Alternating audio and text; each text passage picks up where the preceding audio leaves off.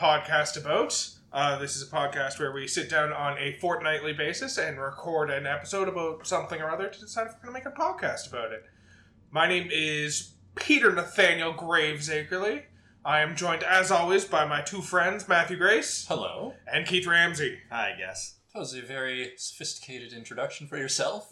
I, I am a sophisticated man, as we're going to find out over the episode of this podcast. are, are you sure it's not a stalling tactic? Definitely not stalling out this topic that I absolutely want to talk about. Uh, please, God, tell me there's something going on in the world we can talk about. You know, I was going to say yes, but I kind of just want to see where this goes. Uh, well, there was, um, Before we completely break Peter, let's talk about the Nintendo Direct that we just had. Yeah, absolutely. Uh, so we got news about the best Legend of Zelda game ever coming to the Switch. That's exciting. Yeah, we did get news that development is well on the way. It's going nice and smoothly, and we'll hear more about it later this year. And also Skyward Sword to speak more Yeah, so that was it. If I remember correctly, it was Aonuma Ka- uh, was on the screen. He's like, I know what you're thinking. It's me. So, of course, it's going to be Zelda news. But I'm here to tell you, there's no Zelda news. But this game's coming out. It was Skyward Sword port. Yeah. I mean, I'm fine with that because they added in the feature for the HD remake that you don't need to use the motion controls. You can use just button controls. Actually, it's the analog stick. Yeah, it's the analog stick, but still button. But no, I'm, no pretty, motion controls. I'm pretty sure that's going to be horrible. Uh, it'll be better. It can't be worse than Skyward Sword base game. It'll be better than the controls that the Wii U had. I mean, to be fair, though, the uh, Switch motion control is way better Oh, yeah. than the Wii motion control, so I think it actually might be decent playing it with the motion control And this prob- probably easier than using the joysticks, but even still. Yeah. It's nice to have the option now. Yeah. Uh, we also found the new Smash Fighter. Uh, it's from Xenoblade, and I really fucking love the way they introduced the new Smash character because it didn't present as a Smash trailer. It presented as this is like a DLC for fucking Xenoblade Chronicles 2. Uh, just following the whole char- main character running around. It's like his name's Rex, right? Yeah. Yeah. Uh, As soon as he started wondering where Pyra was and that she disappeared, I was like, oh, this is the Smash character. well, a The thing is, was like, you're- it could be, but this isn't a surprising plot way they might go for Xenoblade.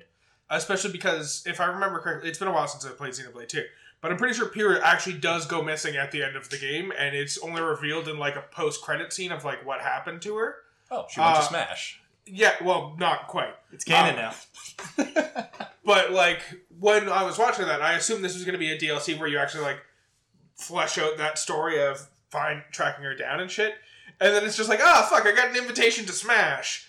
And the fucking memes about that that have come out since then, just because of the fact that now people assume every character they want to be in Smash but isn't in Smash has received an invitation and just fucking ignored it because they didn't want to read a fucking invitation. Yeah, there was one of like Dante, and he's just like surrounded by things. Like, you should take a look at this letter. It looks really important. It's like, that's how they get you, kid. Yeah. I'm also assuming that's why Waluigi ha- hasn't made it in Smash yet, is fully because he just can't read, so doesn't understand the invitation. Why?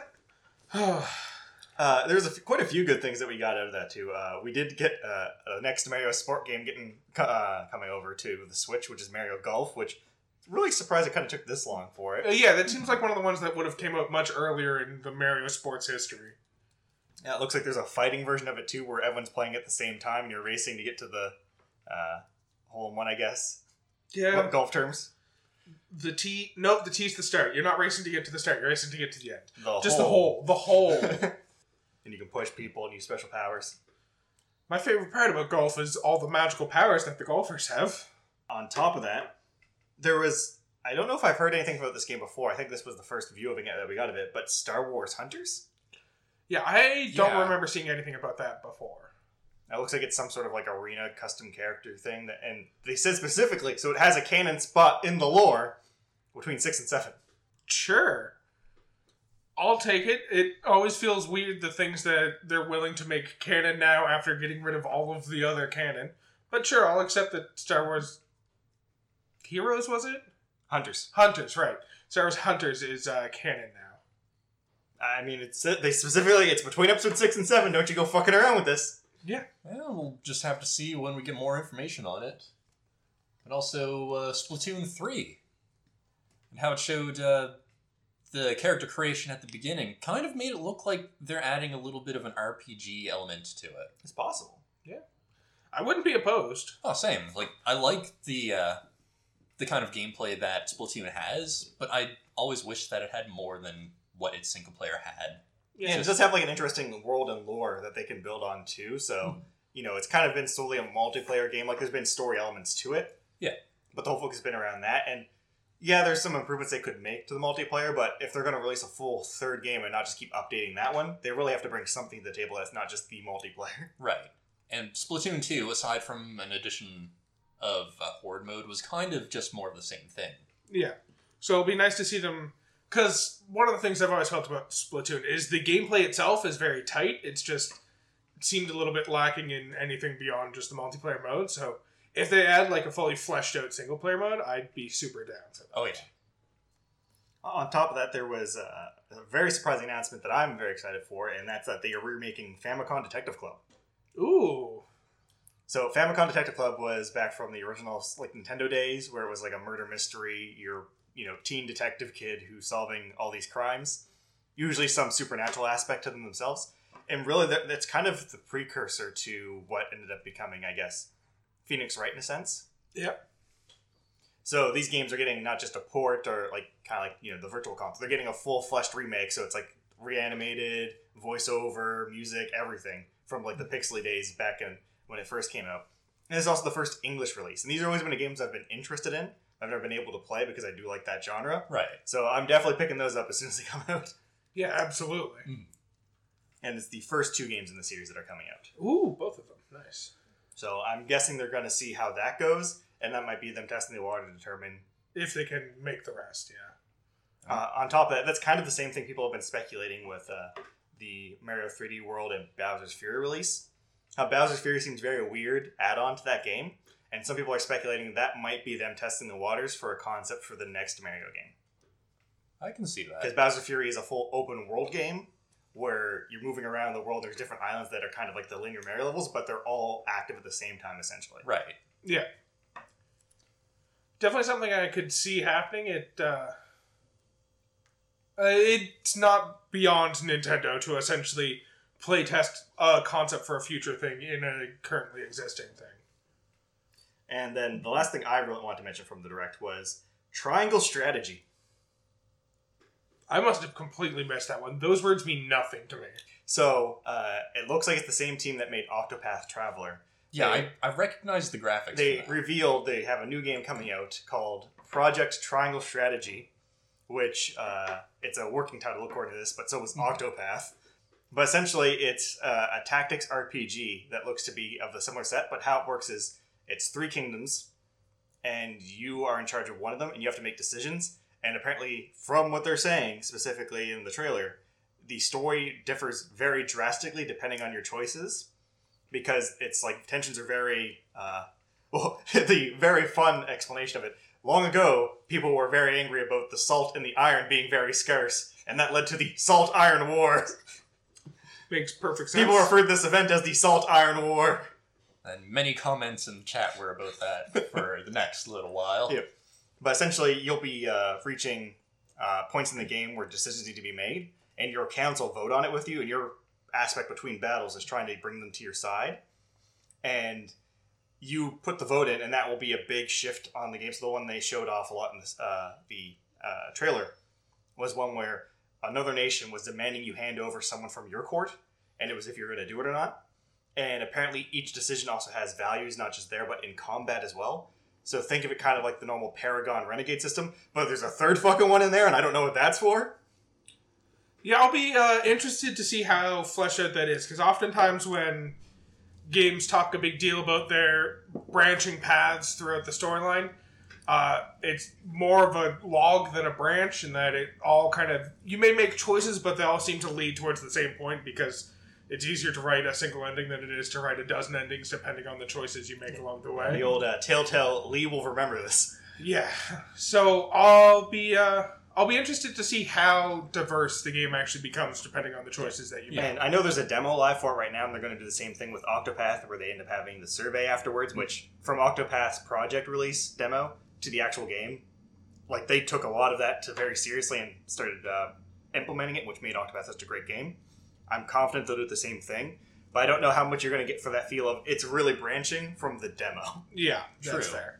But um, I want to try out the demo mainly because the combat looks interesting. Yeah, It's uh, that alone- typical- I love the old like the old 8-bit like tactics games. Vandal Hearts is one of my Oh, favorite yeah, games yeah. of all time. But then there's added effects like uh, like they described in the trailer. Oh, there's a tile on fire. We'll cast some ice magic on it. The fire will melt the ice, get rid of the fire. Now there's a puddle of water there. Cast some lightning on it and electrify the puddle. Or extended range for having height advantage with arch- Yes. uh, range archers and stuff. Yeah, it. uh I really enjoyed those kind of tactics games where they put a lot of thought into the different mechanics going on in there. So, And also the graphics are just beautiful. Oh, it's yeah. like high definition pixel art. well, it's one of those things where where we are right now, it's a lot easier to make incredibly beautiful pixel art that doesn't take up a huge amount of space on the game, as opposed to making incredibly beautiful like 3D art that is going to drain your fucking resources. Yeah, and, and that's the thing too. We're seeing a lot like it's been happening for a while now, but we're kind of like in an indie phase of like games where it's all of these small companies that are making these really popular games. Uh, Stardew Valley is probably one of the big examples of it. Minecraft, like Yeah. Yeah. since Minecraft just been like, hey, anyone can make a game, and it's not that hard, I guess. Doesn't have to look beautiful to be uh, incredibly successful. Hades. Yeah, Hades is another one of those beautiful games. Another one of those sprite art ones. Warframe. Is it an indie game? Is it an indie company? It's an indie developer. Well, technically. Does it use sprite art or is it like full 3D? It's, it's full 3D. Okay, yeah, that's what I thought. But it is an indie developer, technically. Good addition.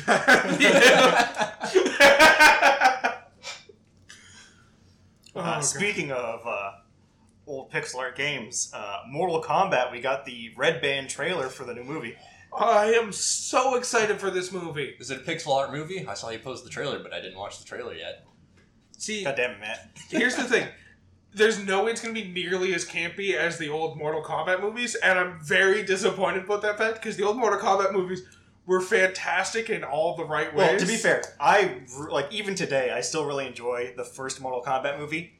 The second one was a very like it flopped for me. Like, Oh, yeah. it had some cool fight scenes, but just it didn't catch me the way the first one did. Because the first one, like aside from like you know setting up the second movie, was near perfect. Oh, absolutely. I like I make jokes about those movies. I love them, and for the longest time, if anyone asked me like name a single success or not successful because successful does not describe those movies, but a single good video game movie, Mortal Kombat. Mortal Kombat was absolutely the argument I brought up. Yeah. And from the trailer, we see that they're doing the main cast, and it's you know the tournament arc stuff. Goro got revealed because no one, we didn't know Goro was in the movie, but we now know. Yep. So it's definitely going to be the first uh, game plotline. But it looks like they're doing things a bit differently because we're following a character that's not from the games. So the trailer reveals that it's Jax, who in the opening of the trailer we see Sub Zero freeze and then shatter his arms. Oh, and this is after a really cool scene where Jax gets, has a, a gun right in his face, fires it, and you see in like real time the bullet gets frozen in the air and stopped. Oh. Uh, and then we see that Sonya's on the team. We get Kano on the team. We know where that's going. Yep. Uh, and then uh, Kung Lao and Liu Kang are there. And then this character, I think it's Cole. Yeah, that sounds right. And his whole reason for being it is apparently he's got a birthmark on his right chest uh, that is the Mortal Kombat symbol. Fucking of course he does. And then there's a voiceover of Sonya saying, That's not a birthmark, it's an invitation. So he was invited at birth. Or, I, I don't know, Shang Tsung went to like little baby Cole and like branded him or something. I imagine he actually, yeah, just like came over with like a super permanent marker and just drew the symbol on it. Super permanent marker. yeah, can't ever be washed off. But here's the thing, like, in the plot of Mortal Kombat, and like I'm fine with them playing fair use with some of the stuff and changing things around. Yeah. But aren't the characters always aware of what Mortal Kombat is? Like some people end up there accidentally, but there's people that actually want to go there, and there's not really an invitation system. Yeah, in my understanding, Mortal Kombat has always been so.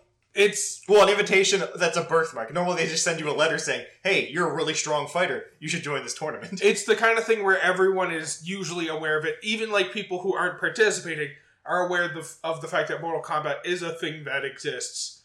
The winner gets to like have a wish come true. I'm trying to remember that specific. Uh, the tournament has no prize aside from you're the strongest, Right. and your realm doesn't get invaded this year. That's right. Your realm doesn't get invaded. That's the main prize.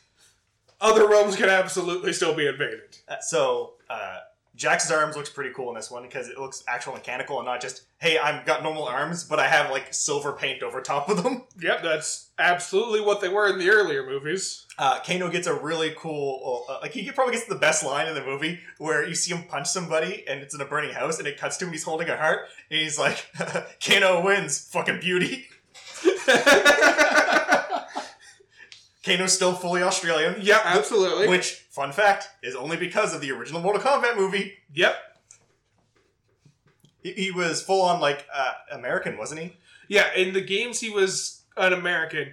He got played by an Australian guy who refused to not do an Australian accent, so the character just became Australian after Yeah. that.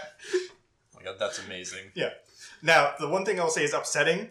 It doesn't look like Johnny Cage is in the movie, Oh, come on. which means no one breaking a thousand dollar sunglasses. Yeah.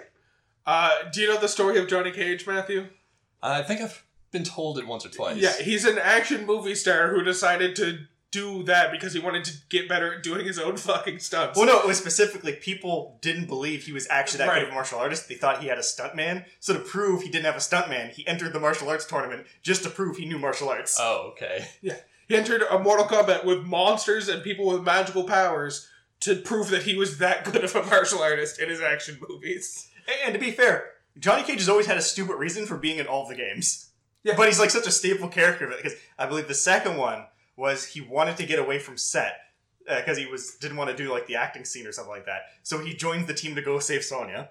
Yep. And three, uh, well, I guess Earth's invaded. He kind of has. Yeah. Three, he has a fairly legitimate reason, given that Earth's being invaded, and he was clearly strong enough to participate in the first two, so he has a reason to defend Earth. Yeah. Yeah. but he's always been like a little stupid like joke character. But he's kind of like when you think of Mortal Kombat, he's considered one of the main characters. It's like him, Sonya, Liu Kang, Sub Zero, and Scorpion. Yeah. And honestly, the Scorpion and Sub Zero fight in the trailer. Just make a movie of that. Honestly, Yeah. I-, I will pay money to go see a two-hour movie of just them fighting. Yeah, it like literally just one two hour long fight between these two characters. No plot setup, nothing. Just credits are like the opening shot, Mortal Kombat, Sub Zero versus Scorpion. Immediately cut to them punching each other. First scene. Get over here! That's all the fans really want. Yeah. Like if, if you got Sub Zero and Scorpion in it in some capacity, it's probably going to do well. One of them falls unconscious. Immediately roll credits. That's all I fucking need. Now, uh, another thing that's interesting about this is usually the main character that we follow through a movie is the one who ends up saving the day. So does that mean Cole's going to be the one that ends up winning the tournament at the end?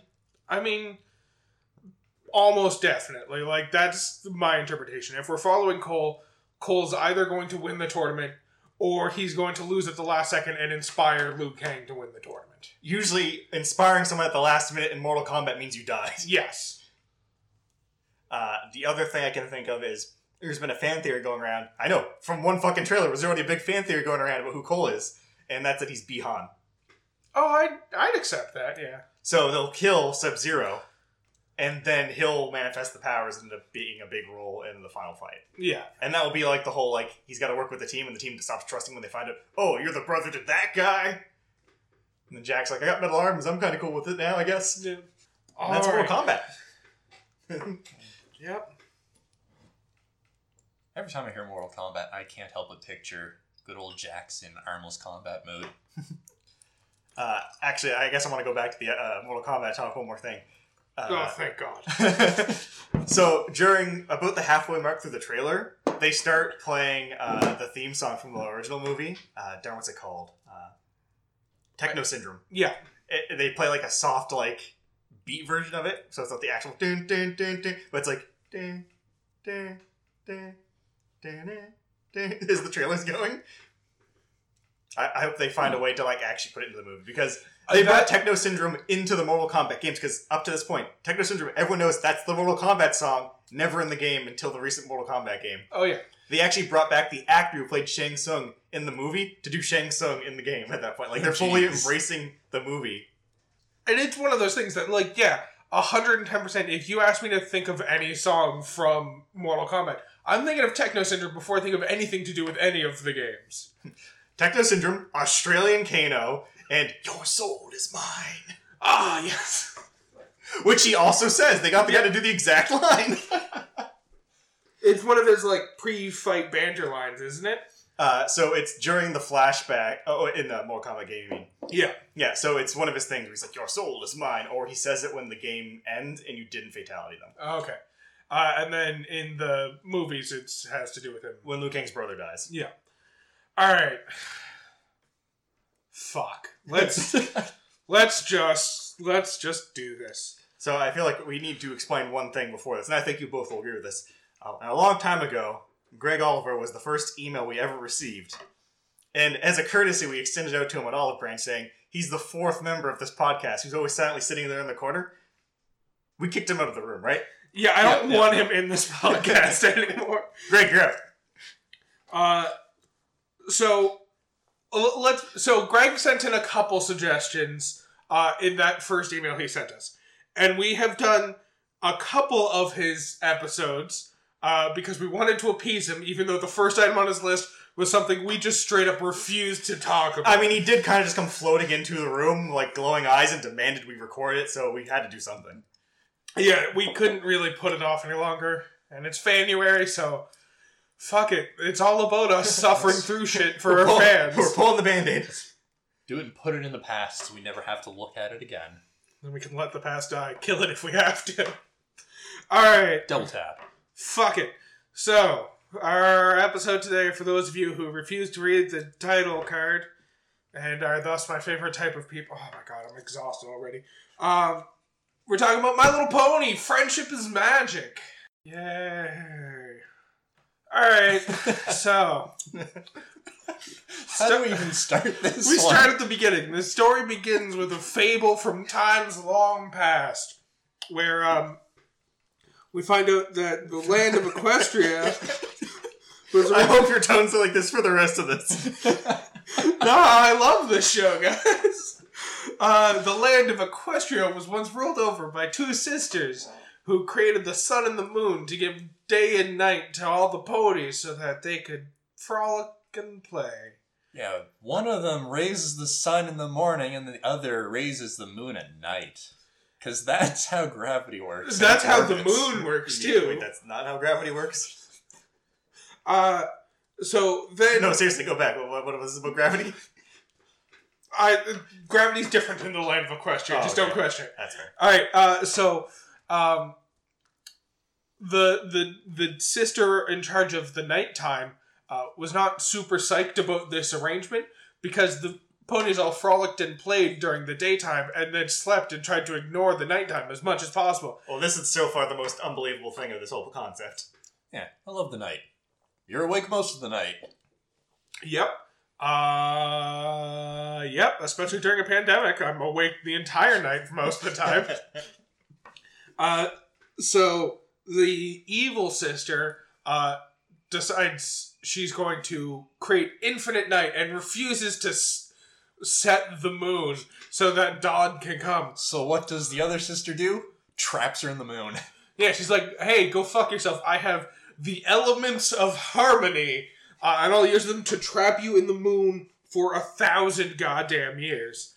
Uh, and uh, this this works out pretty well. I'm, uh, I'm gonna be honest. I mean, it does sound like an interesting plotline. Yep. Yeah.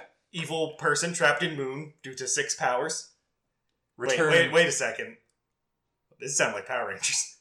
It's also kind of sounded like Magic the Gathering. There's the whole plotline about an evil person getting trapped in the moon in that one too. Does the person like ah finally after a thousand years? Well, the evil person's an Eldrazi, so I think they just corrupt people and turn them into spaghetti monsters. No, monsters. I meant specifically in My Little Pony. oh, Yes, there are an Eldrazi. okay, they're still an Eldrazi. Yeah. that's horrifying. we can do this. I'm not surprised people didn't like going out at nighttime. Then, if that's the case. Uh, so, uh, cut to a thousand years later on the eve of the summer sol- I- Summer solstice. Yeah, I don't know that they use that word. The, They- the longest day of the year. yeah. Th- This is honestly starting to sound more Power Rangers. You're gonna tell me that these ponies have attitude now? Uh, they have a form of attitude in that they all represent different elements of friendship. so, uh, this is one of my favorite fucking parts is, uh, it cuts to a thousand years later, and this one unicorn called Night. Nope. Get uh, shut. Let me think about this. I can remember the character name. Twilight Sparkle. Yep, Twilight Sparkle. Remembered entirely myself. I Now, promise. what were you gonna say beforehand? Because I started with night. Something else. so, Twilight Sparkle uh, has been reading these books and has determined that tomorrow is the day that Nightmare Moon, the evil horse, is going to escape the moon and Oh, subject I get everyone it, 'cause to. it's night and mare is in horse, but also nightmare is in scary, Yep, Ooh. I like puns. just like the creature in D and D exactly. Yeah. And Nightmare is also just an evil horse, um, or nighttime horse. or a nighttime horse. The D and D one is just a nighttime horse. It's not evil. Um, so I'm pretty sure it's evil. I don't know, maybe. uh, so, Twilight Sparkle has determined that tomorrow's the end of the world, and by end of the world, I mean just the end of the daytime. And Princess Celestina, who is her mentor, who taught her the ways of magic, uh, is going to get trapped away so that nighttime can always be a thing. And so she immediately sends a letter to Princess Celestina, and she's like, hey, by the way, like, shit's about to go down. And then my favorite fucking thing in the entire show, which I probably watched some of, is Princess Celestina writes her letter back and she's like, nah, bitch, you gotta stop studying. You need some friends. which is great. I mean, to, to be fair, this plot line is literally the person's escaping from the moon, and it's gonna be nighttime for all the time for a while. But theoretically, what she's gonna trap this one in the sun, and then she gets out. This like a, just a seasons thing, right? Yeah, It's winter. Of course, it's gonna be nighttime all the time. it's just one She's of those, not concerned. It's just one of those fucking things because it's my favorite moral that you've ever learned from any uh, material for children, which is studying is bad and friends are good. Stop being a nerd. and then she's immediately like, "Yeah, she's my teacher and all, but uh, nah, books are better." Fuck that bitch. Um, I'm gonna cuss a lot in this episode to get through the other stuff. it's a coping mechanism. It's absolutely a coping mechanism. So, uh, Princess Celestina is like, you know what? I'm going to force you to make friends. I'm giving you a new task. You're not allowed to spend any time in the library anymore. I'm the princess, so I'm decreeing it. Yeah, Get I'm gone. decreeing. Your job is to prep for my party tomorrow, and also, more importantly, make some fucking friends, you loser. Uh, and Twilight Sparkle is just like, nah, that doesn't sound enjoyable. But I know what. She decreed I prepare for her party, so I'll do that part. But I'll ignore the part about making friends, and instead, just like speed run. I'm gonna prepare- weaponize the facility. I'm gonna speed run preparing for a party, and then immediately jump back into preparing for the end of the world. Because she made one grave error. She allowed me to stay at the library in Ponyville. So Oh yeah, books. we should mention Oh, that she's going to. Uh, we should mention that the town she moves to is called Ponyville, along with her dragon assistant Spike. Yes. Who is also a sender of letters, a fax machine? Well, that's just how baby dragons work in this world. Is if they breathe fire, then the magical fire of the dragon breath consumes any letter within it, and then it gets teleported to the other end. And then uh, if someone does it So he on the shits it other, out. uh, if someone does it on the other end, he burps out the letter uh, to be read back. Uh, it's a whole Sounds like abuse. Yeah, it's a whole fucking Yeah. thing. Um, so, oh god, so we get to Ponyville, and this is where the pony puns get real fucking bad. Because anytime they want to say everybody or something like that or somebody, they just use pony instead. So every pony needs a friend sometime. Some pony will help us, I'm sure. I mean, it, you're talking about it as being bad puns, but honestly, that's probably good world building. Because is there people in this world? No, there's not. Then where would they get everybody from? Buddy's not a per- people term. Body. It is. Have you seen an animal say body? Have I seen you an seen- animal say a word? Exactly. Yeah, parrot. And it never said body. I'm pretty sure a parrot has said body more times than a pony has said the word pony. And also, an animal does have a body. That is fact. I refuse to believe this. Alright, so, uh, Twilight Sparkle has been tasked with. Also, it's not a pun. If it's every pony needs a friend, they're referring to all the ponies. Yeah, I, I suppose. Yeah. It's, I shouldn't have called it a pun, but it gets real frustrated where they just start using pony anywhere they would use an, The- any other word. the pun comes from the name of the capital city, the town that Twilight just left. oh, Canterlot. Canterlot. Yep. So, uh, par- party preparations time. And over the course of party preparations, there's four different tasks that Twilight Sparkle must perform. But first, she meets her Destroy very moon. first resident of Ponyville. A bright pink pony approaches. by the name of Pinkie Pie.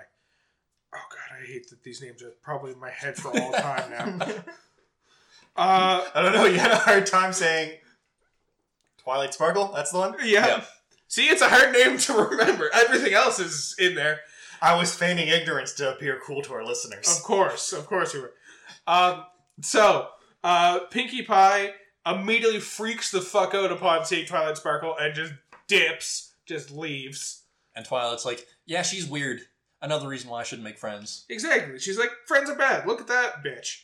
Uh, so then she She goes. a psychopath. She does go on to meet the four other uh, ponies who are in charge of preparing for the party.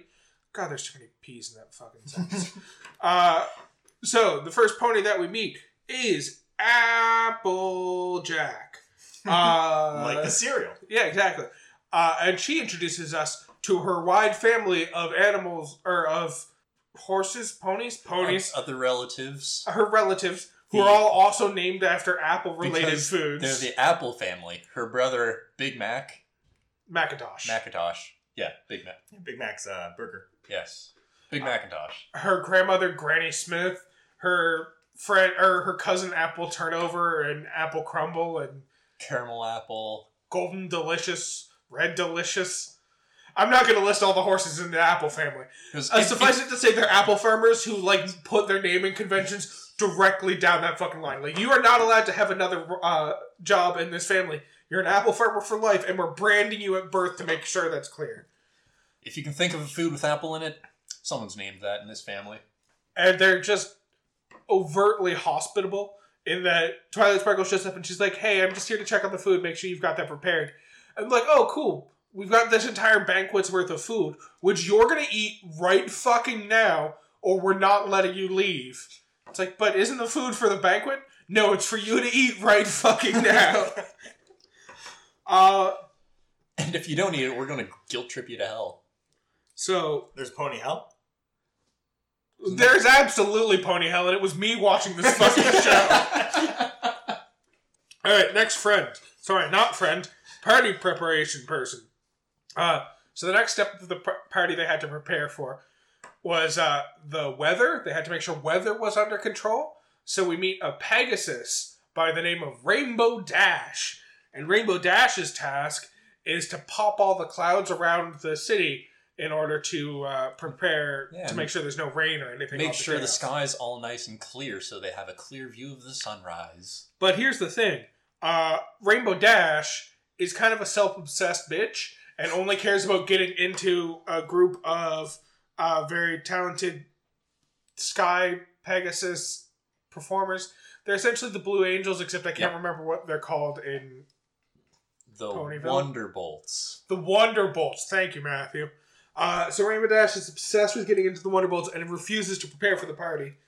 And then uh, Twilight Sparkle essentially like tricks her into cleaning up for uh, the party because she's like, "Yo, the party's gonna be like hella lit," and she's like, "I gotta prepare for the Wonderbolts," and she's like, "You gotta prepare for the party." And she's like, "Don't worry, I can prepare for the party in ten seconds flat once I'm ready for the Wonderbolts." She's like, "Oh yeah, prove it," and then It's like- Rainbow Dash proves it by preparing for the party in ten seconds. Yeah, it's like flat. if you can't even clear the sky, how are you going to join their flight team? Yep, Uh-huh. and fucking Rainbow Dash falls for it immediately and prepares for the sky. And Twilight Sparkle has taken another victim of people she's convinced to prepare for the party, even though they don't want to fucking do that. Uh, and then we move on from there. We meet the next step of the party, which is uh, the decorations and making sure everything looks just a plus. And we meet Rarity, another unicorn, who is tasked with decorations and Yes. a fashion sense, I guess, is what they were trying to convince me of.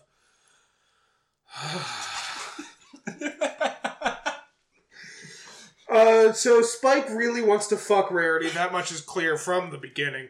Uh, Spike the baby dragon, by the way. Baby dragons age differently. Uh, Maybe he's not a baby. Maybe he's just tiny and he's like a thousand no, old. he's no, he's explicitly referred to as a baby dragon a few minutes later in the episode. Oh, okay. So uh, he uh, I'm getting some really mixed messages from the series. yeah, Rarity like tries to like gussy up. Uh, what's her name? Twilight. Twilight Sparkle. Thank you. The one name I refuse to remember. I'm trying to purge it as I talk about it, so it doesn't have to stay in my brain. Um, yeah, Rarity gusses up Twilight Sparkle, convinces her that she's pretty in her own way. No, she doesn't do that. She just got fucked up by Rainbow Dash and needs to be made pretty again. And Rarity's up for the task. So that happens. and goes insane with that, and uh, Twilight leaves in a brief moment of escape. yeah, it kind of drags uh, Spike away. And now she's super excited because she only has one person left to talk to uh, to make sure preparations are underway, and that's the person in charge of music, uh, Fluttershy.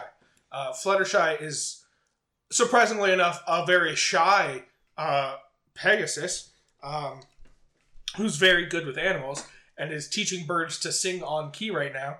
And then one of the birds fucks it up, and she goes over and she's like, "Yo, by the way, you're way off key. Get in line, match my tune, and we'll be fucking fine. You don't, and I'm gonna start throwing hooves." I hope it's equivalent to the uh, Christian Bale like freak out. Yeah, essentially. Oh, good for you! So, uh, uh, Twilight Sparkle actually seems to enjoy Fluttershy because Fluttershy does not want to talk to her and does not want to take up any more of her time. Unfortunately, Tw- uh, Fluttershy notices Spike on uh, the back of Twilight Sparkle. Being the avid animal lover she is, she's like, "Oh, baby dragon! Oh my god, this is the best day ever!" and she just starts asking the baby dragon hundreds of thousands of questions and consistently reaffirming that this is in fact a baby dragon who just recently wanted to fuck a unicorn um, and then uh, essentially twilight sparkle like locks her door to her library behind her to get away from fluttershy and it's like thankfully i'm all alone in the library now i can start studying up on nightmare moon figure out what i need to do to prepare But first, I need to turn on the lights because it is dark in here. And then she turns on the light, and it turns out that Pinkie Pie, that one from the beginning of the episode, has thrown a surprise party for her by breaking into the library and bringing thousands of people and being as loud as possible, which is one of the few things you're not supposed to fucking do in a goddamn library. That's your problem with this? That's also Twilight Sparkle's problem with it. She also explains that you're supposed to be fucking quiet right now. Um, and then she essentially like sneaks into her room to try and get some privacy from the party that's being thrown in her honor, which works out, I guess. Yeah, except she can't go to sleep because of the apparent rave that's going on downstairs. And also because it's the night before the summer solstice, everyone needs to stay up all night to watch the sunrise in the morning, which means the party never fucking stops. Uh, But then Twilight sees the stars converge on the moon, and all of the, uh, like the comet or the craters on the moon in the shape of a unicorn's head disappears, and Twilight's like, "Oh no!"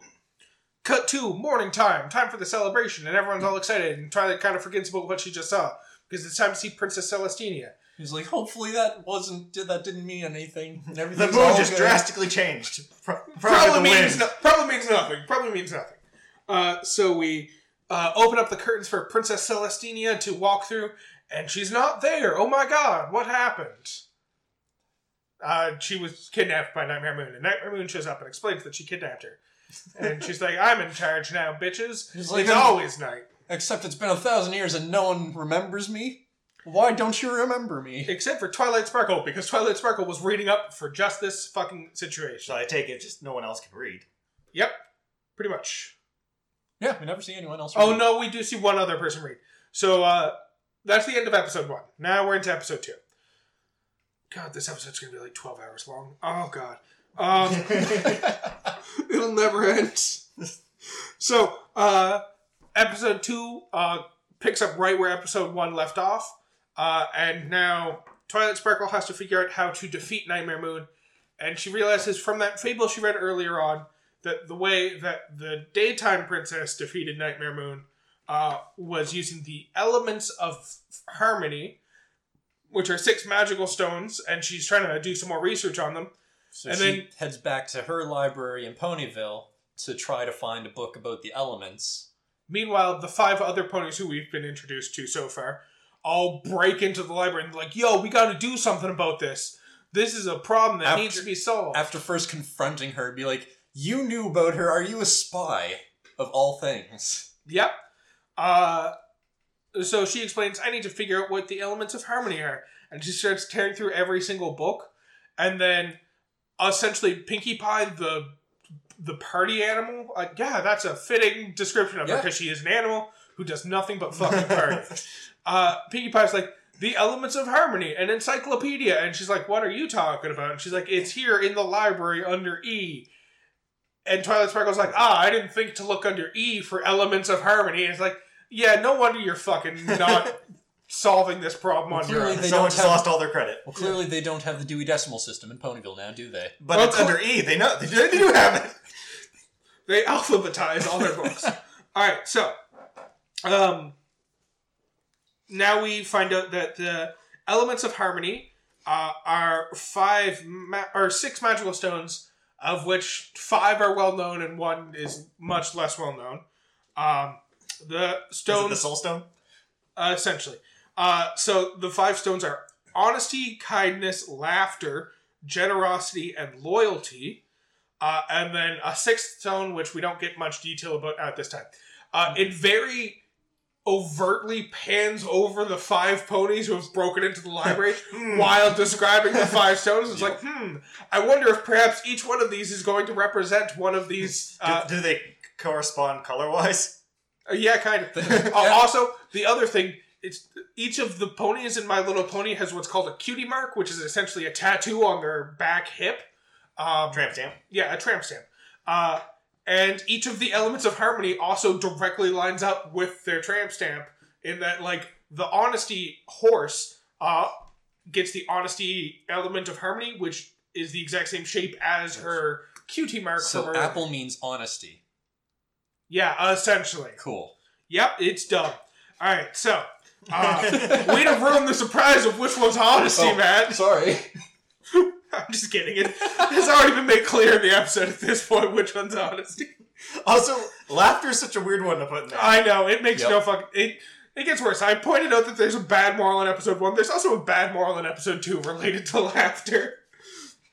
So, uh, they know that they have to go deep into the ever free forest, which sounds like a great place in like most fantasy realms because the people in there are free forever. But no, it just means horror and evil and bad. Because uh, apparently, due to the way this whole world works, everything in nature is kind of organized and controlled by the ponies. Like the Pegasus ponies control the weather and stuff and all that. But then ev- in the Everfree Forest, everything's natural. So like our world. It's free of ponies. Yeah. Yeah. And uh, that scares the ponies because they're not in control there. Uh, so It's like a parable about people. So we get into the Everfree Forest, uh, and over the course of their journeys through the forest, they come across five different trials, essentially, that need to be solved by these different ponies. So uh, the first trial is there's a landslide while they're walking, uh, and they start sliding down a hill, and everyone gets caught by the different flying ponies, uh, except for Twilight Sparkle, who's about to fall off a fucking cliff. And then Applejack grabs her hands at the last second, and it's very like Lion King esque, where she's holding on to. Well, So she murders her then. Long live. the I just king. wanted to touch her hand before I threw you off this cliff. Well, pretty much because uh, the reason she gets honesty is because she honestly told Twilight to let go. yeah, she like it's the most fucking bizarre shit because she's like, honestly, I need you to fucking let go, and she's like, what? And she's like, I am honestly telling you, if you let go, you will be fine. No, no, no, that part. The first part. Honestly, And so Twilight Sparkle's like, that's it. fuck it, I guess I'll let go. And she lets go and then gets caught by the two flying ponies, which, why didn't she just say, honestly, the two flying ponies will catch you if you let go? Why was that not the easier way to resolve that instead of just honestly let the fuck go? Maybe she didn't know. Fair. Uh, so the second child that they come across is a manticore who is raging at them. And Which actually seems to be a somewhat dangerous encounter for once. Uh, so the five ponies of Applejack, uh, Pinkie Pie, Rarity, Rainbow Dash, and Twilight Sparkle uh, all kind of charge and start like throwing hands, sorry, throwing hooves with the Manticore. Meanwhile, Fluttershy is just softly in the background begging them to stop. No. Like, wait, stop. Stop! Wait! Wait, I I have to go back a little bit. You said there was five trials. How the fuck is a sl- like a, a landslide a trial? Because if you look closely at the scene, you see a wisp of smoke from Nightmare Moon cut the ground underneath them. Oh, Yeah. okay. You left that out. They're just walking like this guy just starts yelling honestly, and it's like, oh, it's a trial. Yeah, uh, to be fair, you keep seeing shit like that. Like, uh, this Manticore, the first thing we see is there is actually a live Manticore who's just hanging out there, and then a wisp of smoke flies into it, and now it's a trial. Um, because the smoke apparently materializes itself as a thorn in the Manticore's paw. Is this evil looking smoke or good looking smoke? It's dark. it's purple looking Yeah, smoke. it's so here's the question then.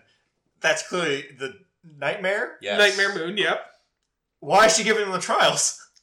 I don't know, man. Does this get explained? I, I don't think it's meant to be trials. I think it's meant to be her trying to fuck up the Yeah, her uh, like, trying to ponies. stop them from stopping her. Uh, they just turn all of these stops into trials to prove their friendship.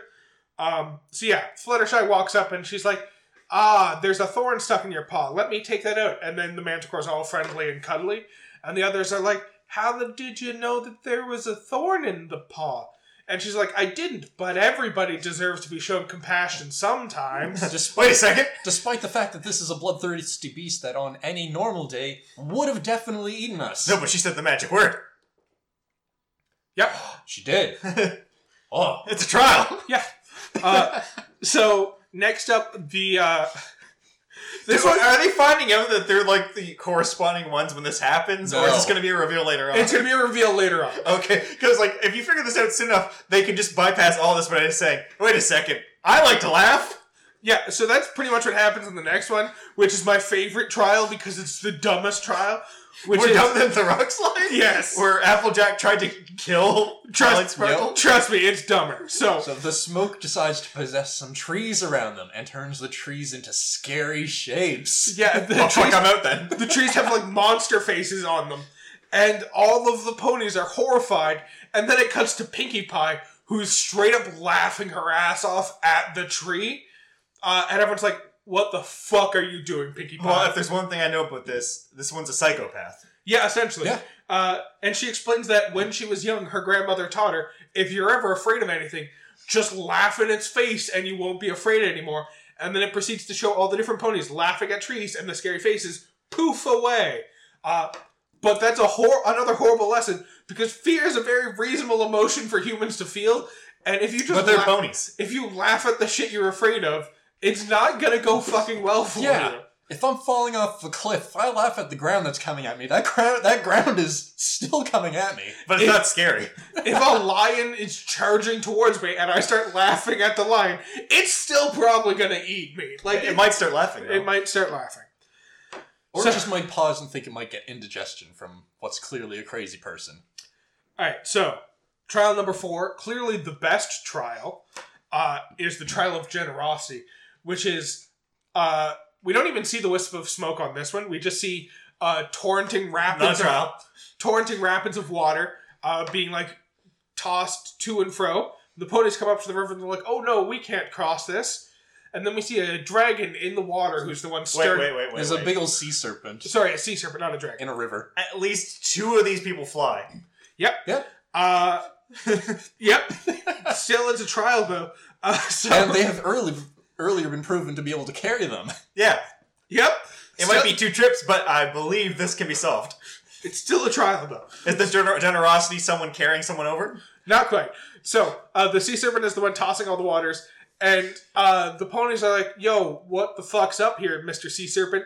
And he's like, "Oh my god, you you wouldn't believe it. This purple wisp of smoke came up and cut off my mustache." This And tacky purple wisp. sorry, and then the five ponies that aren't rarity are like, "Fucking seriously? That's our trial right now? Your mustache got cut off?" And then Rarity's like, "No, no, no. Of course that makes sense. That's a huge problem. I mean, look at you. You're beautiful. Your scales are immaculate. Your perfectly coiffed hair is just gorgeous. But it's all fucking ruined by your lack of a mustache right now, and you look hideous and lopsided. And he's like, I know, it's the worst. And then she cuts off her fucking tail and she's like, This is your new mustache now. Yep. She Yep. cuts off her tail and ties it to the little stumpy Even cut part of the mustache. even better, the way she ties uh, cuts off her tail is she rips out one of his scales with her fucking teeth. That's pretty metal. It doesn't even show that that's what she's doing. She just calls him hideous and lopsided and then rips out one of his scales with her teeth. The best child by far. Also, uh, his hair is bright orange and her hair is bright purple. So he now has one side of an orange mustache and one side of a purple It's a one. good thing those are complementary colors. Yeah. Alright, so that's the fourth trial. After he gets his mustache. I, I didn't hear any magic word. After she shows the generosity of giving her tail No, to- but does she specifically say that? Oh, I'm so generous. No, not even a little. Not trial. Doesn't count. Yeah. Uh, so after she gives him her tail, he calms the waters and they just walk across. It, they, it is shown to be like ankle deep water, which even if it's like waving to and fro, that's maybe like chest deep water, they could still fucking cross it before. But then the sea serpent's like, no, no, no, you're not walking across. Allow me. And makes a bridge so they can walk across him. Once again, through ankle deep water, which how the fuck is the sea serpent able to submerge himself in ankle deep water? Whatever. Um, so now we get to the fifth and final trial, uh, which is a bridge has been cut and they have no way to cross the chasm uh, that this ridge, a rope bridge used to span. Except and then, Rainbow Dash is like, looky here, I got wings. We can fly across. What? oh yeah. You don't get to fucking choose that now. so Rain- so what happens, do you think? She flies. She flies across with the cut end of the bridge to tie to the other side so they can walk across. Oh, okay. Yeah, and then all of a sudden, these three dark versions of the Wonder Dashes, Wonderbolts. Wonderbolts, show up, and she's like, "Oh man, you guys are almost as cool as the Wonderbolts," and they're like, "Nah, we're way cooler than the Wonderbolts, and we're gonna prove it once you join our crew." And she's like, "Oh my god, that sounds awesome! I'm so in. Let me just tie off this rope bridge real quick." And they're like, "No, go fuck yourself. It's us or them. You cannot tie off that rope bridge before you join us. You have to join us." Right fucking now We need to go to the next meet really quick. or you're dead to us. And she's like, oh, thanks, guys. I mean, thanks for the offer, but go fuck yourselves. I'm gonna go tie off this rope bridge right now. Which proves that she's the most loyal of friends. Um, and so she ties off the rope bridge, and then the three dark versions of the Wonder Dash, Wonder Bolts, One- yeah. Wonder Bolts, uh, turn into wisps of that purple smoke from earlier. They were also This a is the trial. only one that sounds like a trial. Yep. So, so uh, they have now crossed the bridge and they make it into the chamber with the five elements of harmony. And uh, Twilight Sparkle's like, all right, so there's five. There's supposed to be six, and she remembers back to her training, and they need a spark to bring out the sixth element of harmony. And she's like, all right, guys. We're gonna burn this bitch down. Uh, no, she's like, all right, you five, thanks for getting me this far. Get the fuck out of here while I create a spark like- while no one watches. like, I need some concentration for what I'm about to do. And she takes all of the orbs and puts them around her and starts concentrating on her magic. And the other's like, all right, let her be. She's doing magical mumbo jumbo. We want out here. Yep. So they step out of the castle. So they step out of the castle, and immediately upon stepping out of the castle, fucking Nightmare Moon barges the fuck in, and she's like, "You think you can beat me? You don't even have the sixth element of harmony, And then teleports her- bitch." Teleports Twilight and the stones to another part of the castle. Just like uh, the second floor, essentially. Yeah. They'll never find us up here. uh, and then she smashes the elements of harmony, and she's like, "Get fucked, bitch! Ain't shit you can do now." Uh, and Twilight Sparkle, Just like when Rita destroyed the Zords, and then they had to realize the Zords were in them the whole time. yeah, pretty much exactly because what happens Yeah. is the five other ponies come charging up the stairs. And Twilight, as soon as Twilight hears their voices calling out for her, she's like, eyes go wide and there's a spark in her eyes. Yeah, and she's like, You think you destroyed the elements of harmony? Nah, my friends have been the literal embodiment of the elements of harmony since we got into this forest. Also, They- this is my first time calling them friends. Yeah. Uh, Actually, this is also kind of like Digimon. and she's just like, See, Applejack over there, she was honest to me when I was hanging from a cliff about the fact that I should jump off I that should go kill cliff. myself. She was honest about the fact I should jump off a fucking cliff. And Fluttershy was really friendly to a manticore that was trying to kill her friend. So she's she's kindness. She's kind, but maybe a bad friend.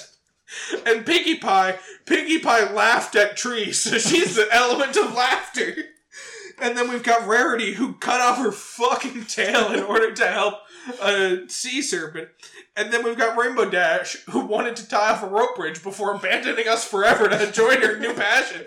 So she's the element of loyalty. That's a good point, though. If they didn't say, hey, you can't tie that off, and then she actually ended up going with them afterwards, they'd be fucked. Yeah, absolutely.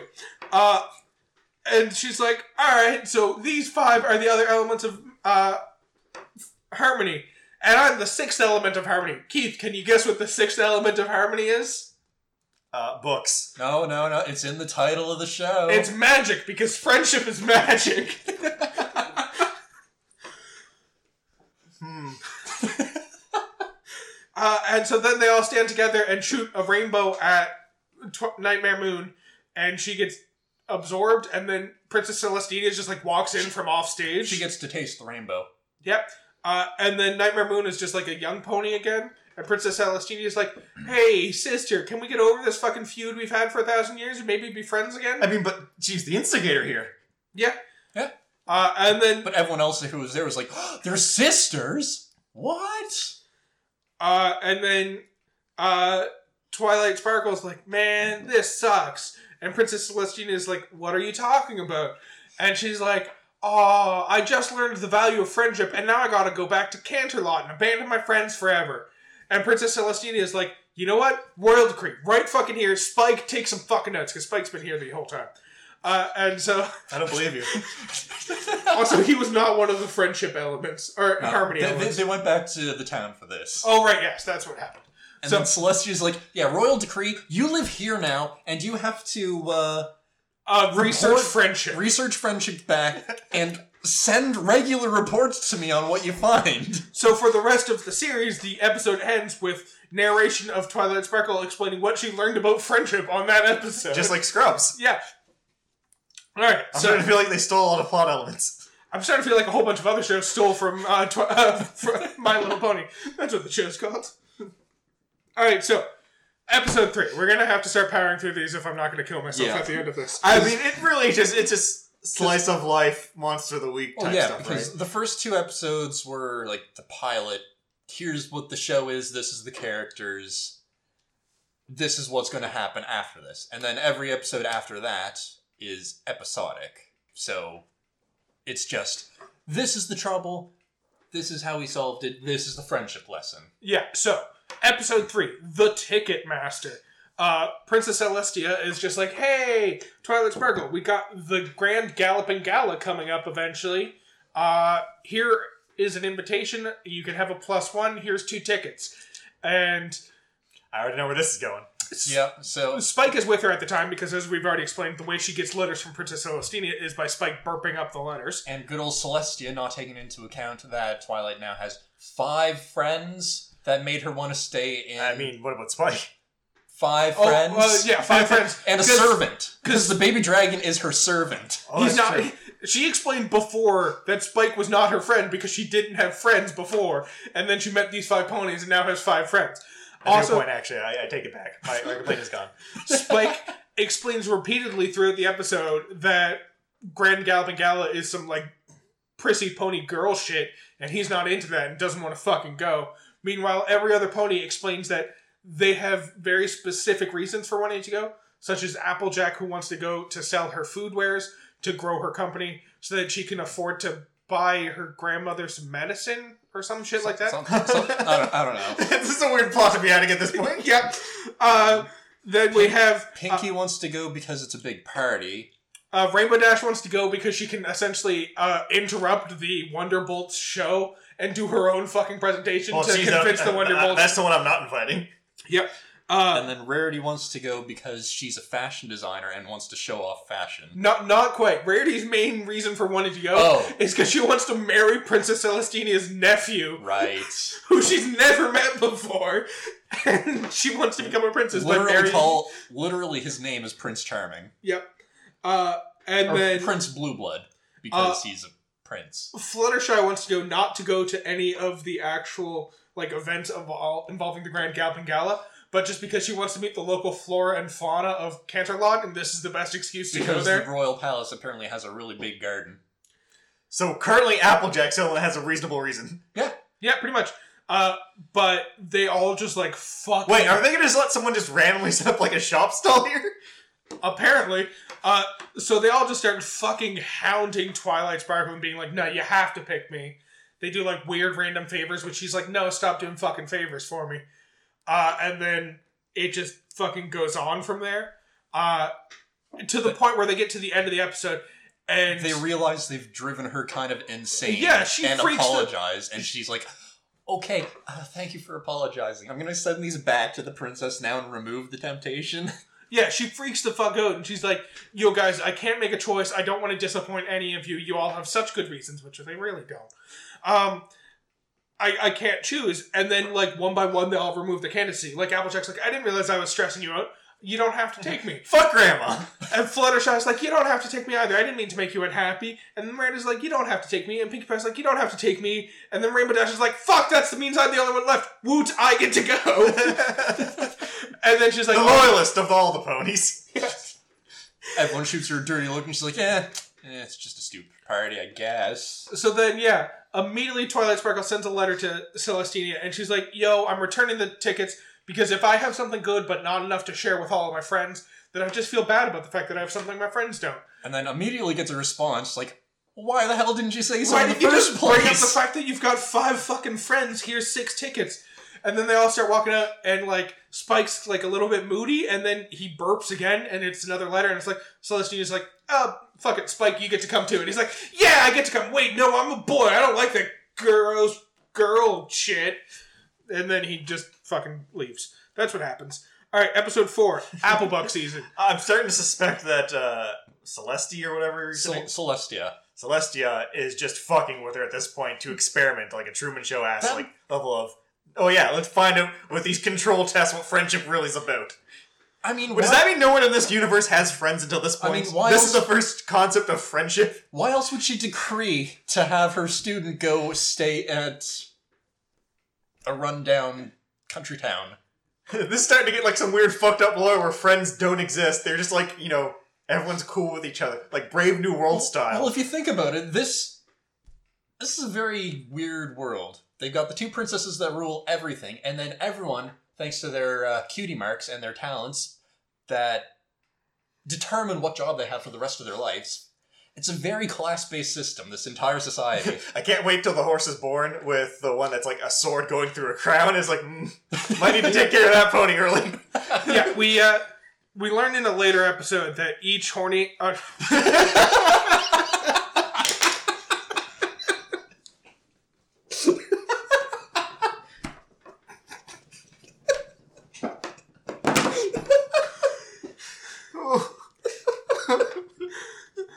we learned in a later episode. We've all gone surf ninja. all right, all right. Whew, whew. We learned in a later episode that each pony has a specific uh, task that they're essentially born to do, and so each pony has a little bit of magic, but it only relates directly to their skill. Uh, we learned this when learning that Twilight Sparkle's task that she was learn uh, uh, essentially given was magic. So she has all the magic because her magic enhances her magic, which then enhances her magic. It's a kind of cyclic thing. All right, uh, episode four, Applebuck I season. I really want to know why you said horny. Because I was trying to say horses and then corrected to pony, and that's where we ended up with. Good save. All right, so Applebuck season. Uh, the moral of this episode is is you gotta accept help sometimes because Apple A- Applejack is uh, tasked with harvesting the greatest amount of apples ever. All of her family is fucked off at this point, except for her brother Big Macintosh. Because Granny's dead. who is injured, so he can't do any work. Um, Is Granny dead? uh, Granny's just not addressed until Okay. a later episode, in which case when she's shown to be alive and well. All right. Uh, so Applejack insists that she can do the fucking harvest herself.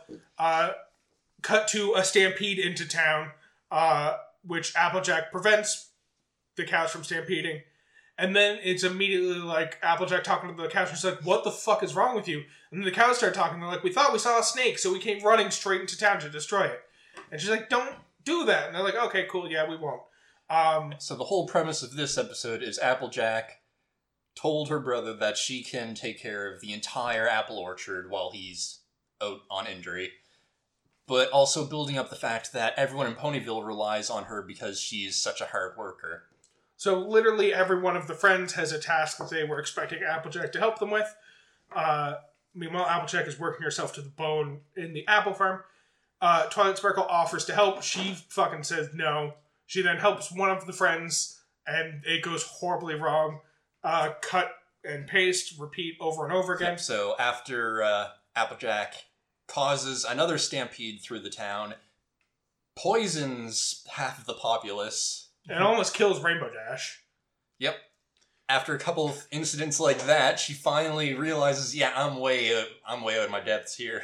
Can you please help me?" So the moral of that story is just because you're good at helping people doesn't mean you can't accept help from other people. All right. Uh, episode five. Uh, this is the one where we realize that Pinkie Pie and Rainbow Dash are the worst combination of friends because they start being friend. Well, first of all, it's very clear that Rainbow Dash fucking hates Pinkie Pie.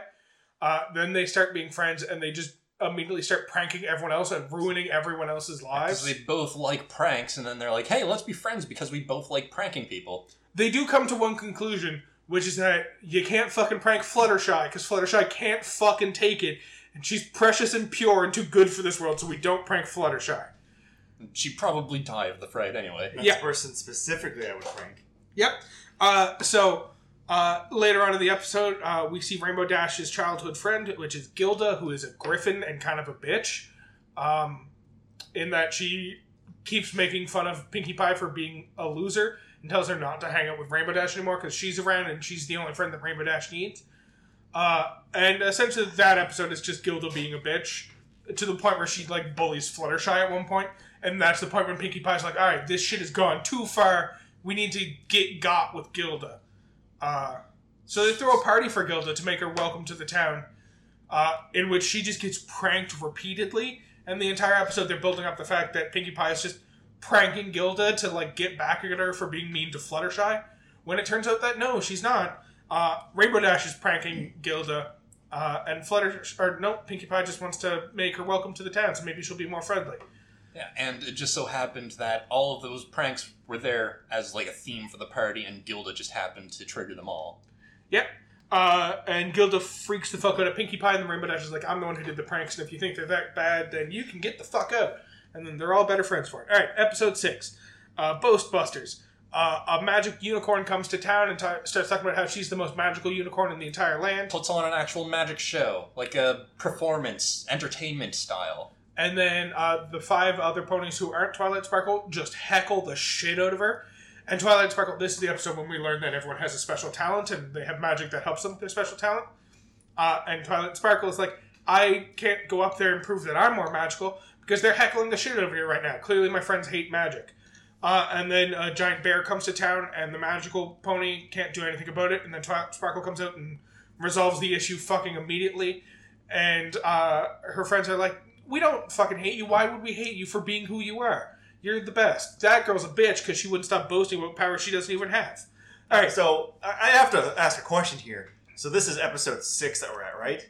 Yeah. yes, uh, And they, and she has magical powers, and it's a plot point six episodes in that they don't know that she has magical powers. Well, no, they know she has magical powers. She they just don't realize how immensely powerful she is. Like, imagine to reference the Avengers in this.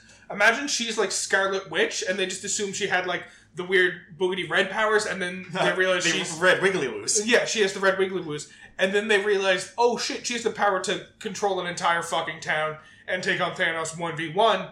Like, clearly she's immensely powerful. Like, they realized she had power, they didn't realize how much fucking power she had. Episode 7. There's a dragon sleeping near town. His And- snores are covering the land with smoke. so This might get big. No, no other dragon. new dragon. Adult dragon. Also, this is the kind of fucked up part because they talk about, uh, like, the adult dragon sleeping, and they talk about, like, what the fuck's a dragon doing here? And they're like, what? They're like, yeah, an adult dragon.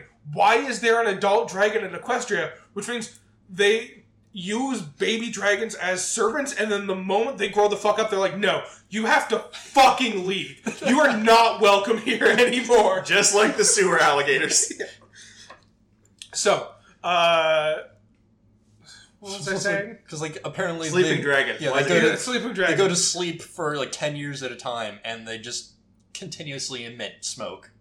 Yeah, because he's snoring. Uh, and s- dragon snores are smoke, I guess. Um, so the six friends decide they have to climb a mountain to talk to the dragon, except for Fluttershy, who is terrified of dragons, we now learn. Terrified of adult dragons. She just says dragons and Well, yeah. makes an exception for baby dragons, which is a choice, I guess. Um, so they keep climbing the uh, fucking mountain. They keep coming across trials, uh, which everyone else resolves immediately, and Fluttershy freaks the fuck out and has the hardest time doing them. Like crossing a gap that is less than a step wide. Shit like that. Um, Yep. Just because she can see like hundreds of feet down because it's a ravine between two like mountain peaks or something. they. It's the one that can fly, right? Yep. We learn later later on that she is a bad flyer. But she caught and carried someone from a rock slide. Yep. Exactly. Earlier on in the episode, she tried to fly, and then she heard the dragon, and her wings immediately glued themselves to her body and refused to fly anymore. Yep. Yeah. So we get to the top of the mountain. Uh, this is when Fluttershy explains she's terrified of dragons and refuses to help her friends. But she was so into Spike earlier. Yep. They even call that out, and she's like, "Nah, it's a dragon. I'm not dealing with this bullshit." Spike's baby dragon. Very different. Yep. Spike. Exactly. Fuck Spike. Which is what Fluttershy kind of wants to do, and what uh, Spike wants Rarity to do. Anyways, so uh, there's a whole thing going on in the show. Don't worry about it. Uh, they all decide to deal with the dragon in different ways once Fluttershy fucks off, and that uh, Twilight Sparkle tries to coerce the dragon into leaving, and he just doesn't listen to her. And then Rarity tries to charm him into leaving, and then Starts to get him to listen, but then tries to make off with some of his treasure, and then he takes offense to that and kicks her out of the cave. Pinky Pony, tr- or no, Pinkie Pie tries to make him laugh, and it just goes wrong, like immediately. And then Rainbow Dash is like, "All right, fuck you guys. We're we're throwing hooves with this dragon. This is going to go one way, and that way is me kicking the shit out of a dragon." And she immediately gets the shit kicked out of her by a dragon. Uh, which results in everyone else getting beaten down. Makes sense. Yeah, uh, and then they break a boulder behind which Fluttershy was apparently hiding. She sees all of her friends injured, and she just fucking tears into the dragon. She's like, "No, you fuck right off. You don't get to hurt my friends. I don't care that you're a dragon. I will kick your teeth in, you bitch." Lee. Uh, and it- So there's another psychopath. Yeah. Yeah. And then the dragon timidly is like, but the blue one kicked me. And she's like, no, that's not a fucking excuse. You're bigger than her. Don't be a little bitch. Uh, and then the And dragon's he like, does exactly that. yeah, and then the dragon's like, you know what? You're right. I'm sorry. I'm just gonna leave forever. I'm gonna leave this land because Like- dragons aren't welcome in this land. And That's these ponies are just these ponies are just crazy. Uh, and then the letter at the end of this one that she sends to Princess Celestina is essentially how your friends may be cowards, but if you get beat up, they'll stand up for you and become so much tougher in that moment. It's just like that's not an accurate lesson to be teaching kids, but okay. All right, episode eight. Look before you sleep. Uh, Which rare. is an episode where Twilight almost dies. Yep. Uh, Rarity and Applejack don't get along. Uh, a thunderstorm essentially starts. Oh wait, no, no, different episode. I'm thinking about. Yep. Uh, Rarity and Applejack don't get along. A thunderstorm starts. Uh, Twilight Sparkle invites them to have a slumber party because she's never had a slumber party before because she hasn't had friends before. And so she can No one's had friends before. So We've she- established this. yes. It's world lore. But she has a book explaining all of the do's and don'ts of a slumber party. Yes, and what to do to make a slumber party a success. Which means she rigidly schedules their slumber party with steps like s'mores and makeovers and pillow fights. And the pillow fight leads to like an actual death battle between Rarity and Applejack. Is that where she almost dies? No. No. Uh, and then uh, end of the episode comes, and we realize that the reason that uh, Rarity and Applejack don't get along is because Rarity is uh, detail oriented and Applejack is action oriented, and one takes too long to think and one doesn't think at all. And whatever. They become better friends once they acknowledge their differences, and that's the moral of this story. Oh god, it's just it never stops. Episode nine. Uh, this is the one where a zebra comes to town, and the zebra's from the Everfree Forest, uh, and everyone's immediately like, "Oh, that one's bad." That one's a witch because she's a zebra and she talks different. and she's from the Everfree Forest, and that Oh, the only- racism episode. Yep. Yeah, and only bad people are from that area. It's just bad. Um, so then uh, one of Applejack's sisters, who doesn't exist in other episodes, uh, goes missing, uh, and then they all uh, assume that she's gone to the Everfree Forest with the zebra. So they chase her down and they rescue her, and then she goes missing again. So they go back and they're like, "Ah, this bitch kidnapped her." But it turns out that they were just making potions to help everyone else out because everyone got sick when they went to the Everfree Forest the first time. Touch some poisonous plants. Yep. Um, and so the moral of that story is don't Don't judge Listen- a book by its cover. don't listen to gossip. Yeah. All right, episode ten, the one with Actually, I all the think bugs. judging a book by its cover is usually a pretty good thing. Mm, If it's a literal book. It saves you a lot of time. sometimes. Sometimes. Episode ten, Swarm of the Century. Uh, this is the one with all the bugs. Uh, I just I can't. Okay. So Fluttershy is doing her typical thing, looking for like flowers for the princess and being nice to animals and such. She comes across this adorable looking bug near the edge of the Everfree Forest. She's like, "Oh, you're adorable. Let's feed you and I'll take you in immediately. I gotta show you to my friends." They eat the town. They do end up eating the town, but Yep. not before like her friends become smitten with the bug. But the bug is multiplied, so now there's more of them. And while everyone is like, "Oh my god, these are so adorable! I want one! I want one!" Pinkie Pie's like, "What? You found? That's one of those? Oh, now I got to go get a trombone or something." And everyone's like, "Okay, Pinkie Pie's just being dumb, like she normally is." Sounds like it. Or psychopath. Yep. Yep. And so, uh, turns out these things eat ravenously and multiply very rapidly. They're essentially locusts. Yeah. And yeah, they're eating all of the food for a party that they were preparing for Princess Celestia to coming to town. So Matt, Ti- uh, Twilight casts a spell to make them not eat food anymore. So instead, they eat everything but the food. Including the ponies. Maybe. That's the series ends, right? Yeah. yeah. Uh, no, and then Pinkie Pie resolves the issue with her bullshit. With her entire one pony marching band just leading Pied Piper style all of the bugs back into the forest. So they like the sound? Yes, they Yeah. like the sound of the instruments, and Everyone kind of apologizes to Pinkie Pie, and they're like, "We thought you were doing random bullshit, but apparently you were doing very specific bullshit. We're sorry for doubting you." you should have explained it. I tried. Um, okay, lesson learned. Listen to your friends, even if what they're saying sounds really, really dumb. Like bullshit. All right, I'm gonna I'm gonna level with you guys. I'm pretty sure I had a fucking aneurysm during this episode. and just didn't. I haven't seen a single episode after this one. This one was the one that broke me. I couldn't make it any fucking further after this. Got further than me. Fair enough. I made This feels like a podcast, right? Like we don't have to Yeah. talk about the other 15 episodes. Yeah, no. Sorry, Greg. This this is what you get when you ask. This is what you get. This this is all you get. I made it two episodes further, where Twilight almost died because she was attacked by a cockatrice and turned into a statue. And then Fluttershy decided to stare down the, sta- the cockatrice, and the cockatrice turned Twilight back because it was scared of Fluttershy. I'm Also, noticing a trend. Yeah, I should point out at this point, uh, while the show broke me, um, I did manage to determine who my favorite pony was of the six ponies. So, who were your guys' favorite ponies? I've got to say Rainbow Dash because when she puts her mind to something, she actually makes something happen. Might not be good, probably going to be bad, but something happens. Can, Keith? can I select Dead Grandma? Yes, Dead Yes. Grandma's absolutely your Or favorite. Spike?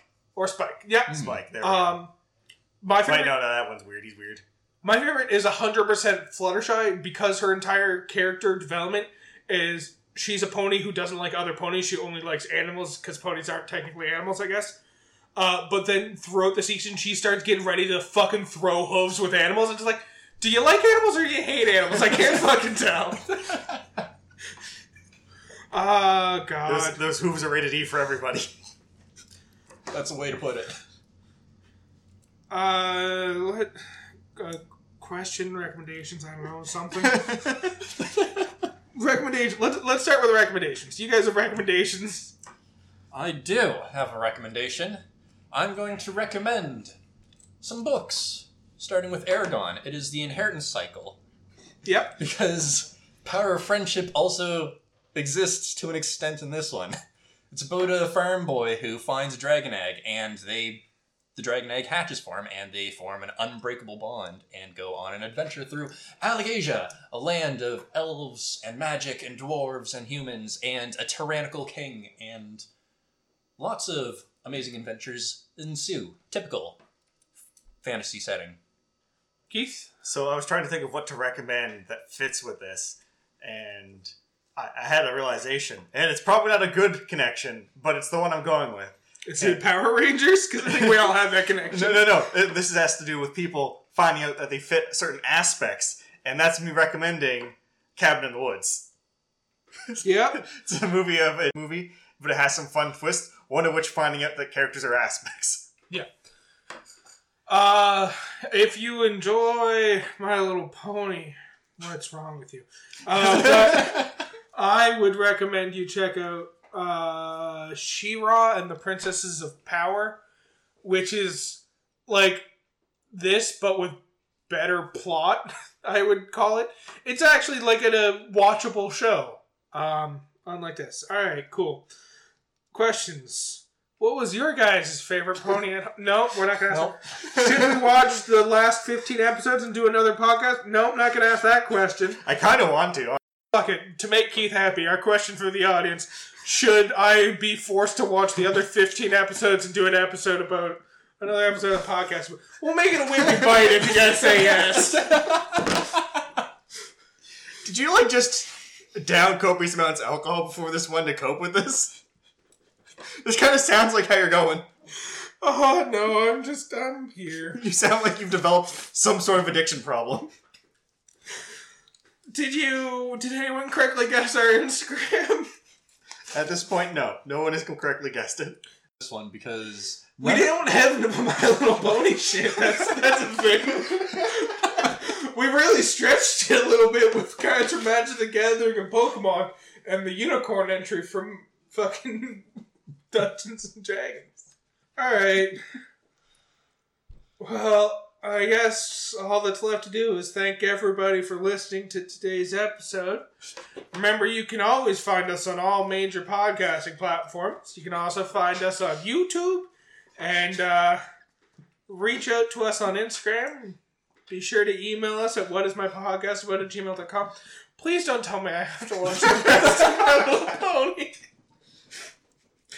If you have questions or know what our podcast should be about, be sure to reach out and tune back in in a fortnight for our next episode.